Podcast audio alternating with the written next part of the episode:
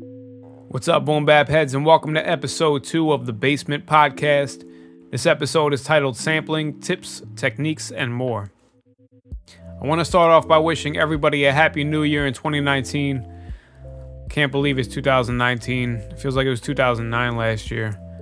But um, I wish that everybody works towards and finds peace, love, health, and prosperity, whatever that means to you in your life. I hope you find it.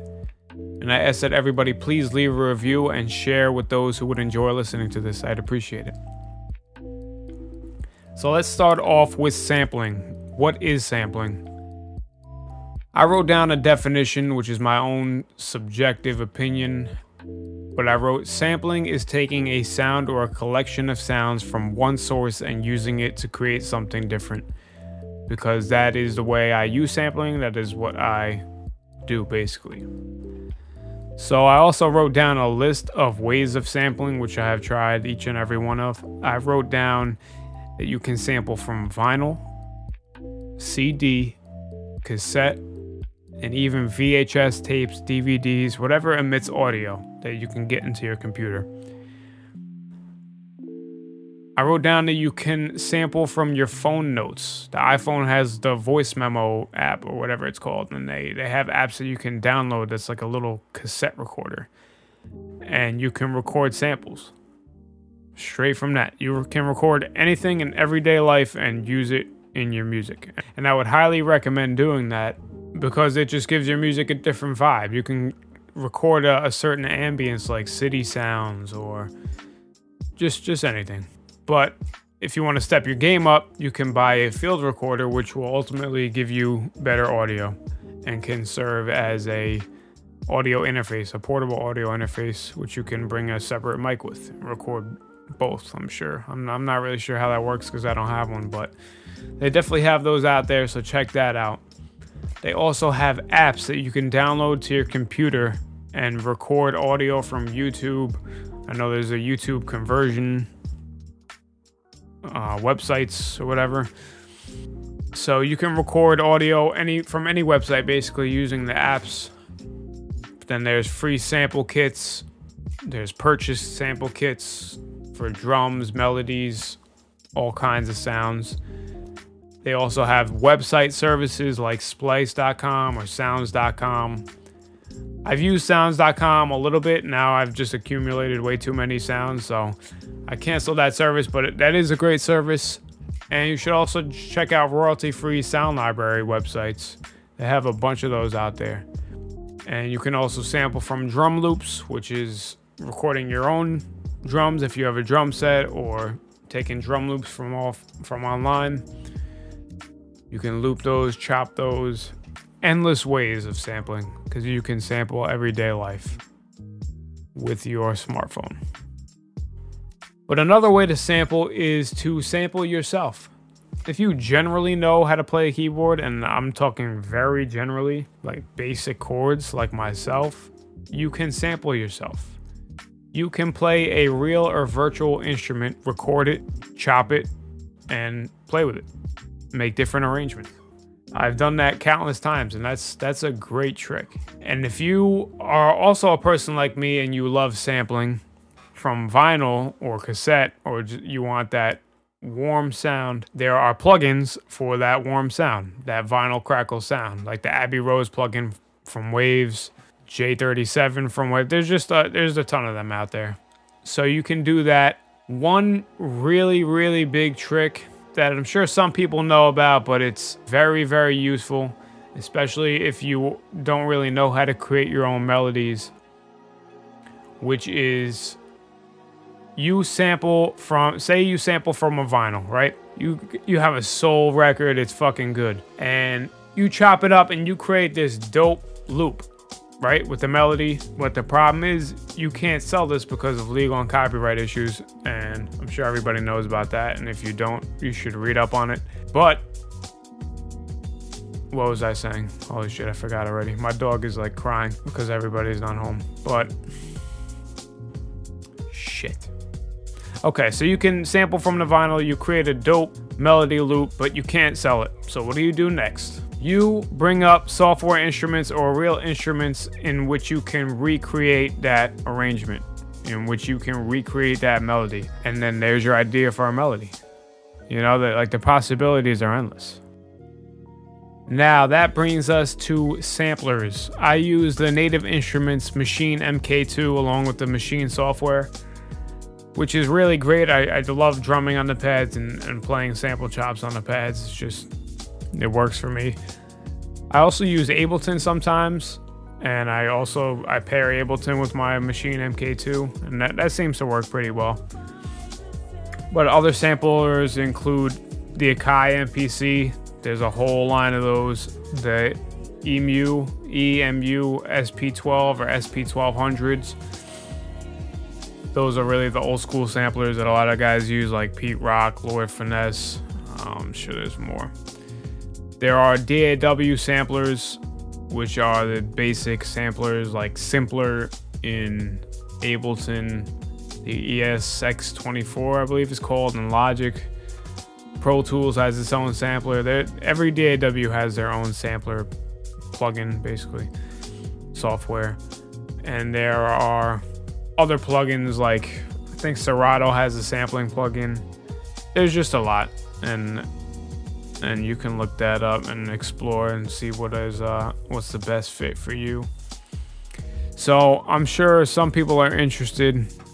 Not that a lot of people watch this podcast yet, but maybe some people are interested in my my sampling process which is a combination of all the ones before but i have really been on the the voice notes wave recording something off my phone transferring it chopping it up using that definitely buying uh, beat kits sample kits and uh, my vinyl sampling process i have a I, well, I actually have two Technics 1210s and another Pioneer turntable. So I have three turntables, but I mainly use the Technics 1210. I connect that to my Rane MP24 mixer, which is my dad's old DJ mixer, which sounds great. And that goes to my Universal Audio Apollo Twin Duo through quarter inch, which is recorded into Maschine or Logic, but uh, mainly in Maschine because I always chop up in Maschine. Another great sampling tip is doubling. And this especially holds true for drums. If you're trying to get thick, big sounding drums, one way to do so is doubling. And that is adding layers, kicks, like you could add two or three kicks to and create one kick out of it, and the same goes for snares, hats. I would stick to two. If you feel like it really needs it and needs that extra thought, maybe add three but that can also be achieved through EQing and, compre- and compression. I would recommend doing that. You have all the tools at your disposal right in front of you. If you have a computer, if you have Maschine Logic, Ableton, whatever you have, you have the tools to make something great. You just have to experiment and and find your find your niche. Find your process that works best for you and stick with it. And obviously, you're trying to create something different every time, and you don't want to create the same exact thing. But if you have a sound or a style of sound that works best for you, then stick with it. Because uh, that's what's coming out of you. That's what's coming out of your soul. That's that's the music you want to make. So stick with it. And I constantly have to remind myself that I'm always trying to make all different kinds of things and and do a million things at once but my girlfriend, she's funny because she always yells at me. It's like, did you finish this song? Did you finish that song? Like you have to take one thing at a time, and and I'm slowly finding out she's right. But the problem is that I, I love creating so many different things in a row, and it's just it gets crazy. But that's that's the struggle of a music producer. I'm sure a lot of you know that. But we're winding down on time here. Um, I'm to end this show in a few minutes. But first, I'm just going to go through my list of equipment and my process if anybody is interested. So, right in front of me, I'm recording on a Neumann TLM 102 mic. I have the black one.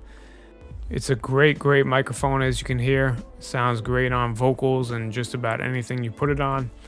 I also have the AKG C214 the Audio Technica ATM 510, Shure SM58, Shure PG48, and PreSonus M7.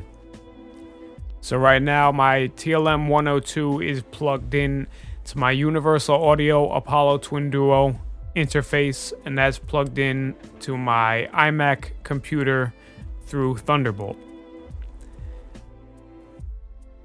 And that audio interface is going out to my PreSonus four and a half inch studio monitors. I am looking to upgrade soon. I'm thinking about getting the uh, the Yamaha HS7 or HS8s, maybe the fives.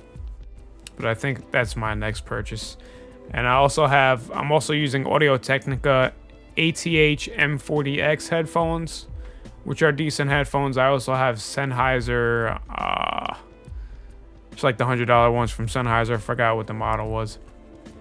And I also have consumer speakers from Klipsch, K L I P S C H, and I use those to play my music through, play my mixes through, see how they sound on consumer-based gear. A good tip is is to to have that definitely to play it through your iPhone to see how it comes out in mono, uh, to play through your car speakers, anything like that. That's another tip I forgot. But that's about it for the speakers. I also have a another screen mounted, which is connected to my iMac and serves as a second desktop for me to put song lyrics or whatever can be uh, useful at the task that I'm doing. So for the samplers, I once again I have the Native Instruments Maschine MK2, and it's a great unit. I got it when it first came out. It does this job exceptionally. And I also have, uh, let me see, if I forgot what it's called. I have the Akai MPK Mini, which is a good little portable beat pad and keyboard. And for my large keyboard, I have the Novation Launchkey and I have the 49 key version. As for instruments, I have an acoustic guitar. I forgot what brand that is. It's like a basic $100 acoustic guitar. I have the Kala U bass, which is an awesome bass guitar. It's a ukulele bass and it mimics the sound of an upright or double bass and its rubbery strings give it that sound and texture, but it's it's amazing. So I recommend everybody check that out. That goes for around 3 400 and the only synthesizer that I currently own is the Korg Minilogue, which is a decently priced synth going at around 4 500 and that is amazing as well you can create some awesome sounds. I, I sit around for hours playing with it, trying to create something new, recording sounds, using samples for later beats, project songs, whatever. So I think I'm looking all around. I also have a, a small Marshall amp for my for my bass guitar. Like I said, I have that Rane MP24 mixer. I have those turntables. I have a Digitech delay and sample board which is cool. I have a Tascam CD drive where I can also print CDs, and I have a cassette player. And once again, I'm running on a iMac.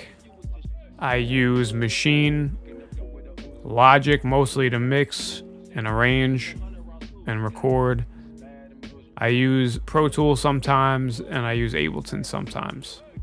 I like to mix it up. I like to become proficient in, in all of them because it's just easier. And especially if you're working with other people and you're working in, in a program, you can get done much quicker that way. Also, I have one more audio interface, which is the Apogee Element 24, which I received from my school, but I don't really use because I have the Apollo Twin already. But it's still a great, great audio interface, and I definitely use it at school. And uh, if I'm on the road and I go record somewhere, I'll, I'll take it with me. And I have the PreSonus Audio Box i2, which is solely powered by USB. And that was actually my first audio interface I had purchased, and I still have it. Trying to sell it now because I really have no use for it, but it served its purpose when I first got it and, and taught me a lot. Currently, I only have one piece of outboard gear, and that is the preamp that my microphone is being ran through. I completely forgot to mention this, and that is the Golden Age Projects Pre 73 Junior, which is a preamp modeled from the Neve 1073 board. And it is a great unit as you can as you can hear it sounds fantastic and works really well with my Neumann and and basically all my microphones. But I think that's it. Yeah, as I mentioned, I have an iMac. I also have a MacBook Pro, the new one, the 13 inch with the touch bar. Also got that from my school. And I believe that's it for all my gear. I have uh, other instruments like shakers, tambourines, little uh, trinkets that I've created that make different sounds. But yeah, that's about it for my gear. So I'm definitely going to try to get people on social media to ask me some questions I can answer on here. I feel like that'd be a great addition to this. I'm still trying new things out. This is my second ever podcast, so I hope it. Uh, I hope it was great. I hope everybody liked it. So stay tuned for next episode. I uh, don't know what the topic is going to be yet. It's going to be a mystery topic, random, just like this one was. Once again, I'm still trying to trying to find my my rhythm here in podcasting. But once again, please subscribe, leave a review, share with friends and family. Also follow my music account on Instagram at Lou Miele Music. That is L O U M I E L E Music, and my podcast account at The Basement with Lou. I hope you enjoyed. Everybody have a blessed week, and I'll catch you next time. Keep your heads bobbing. Peace.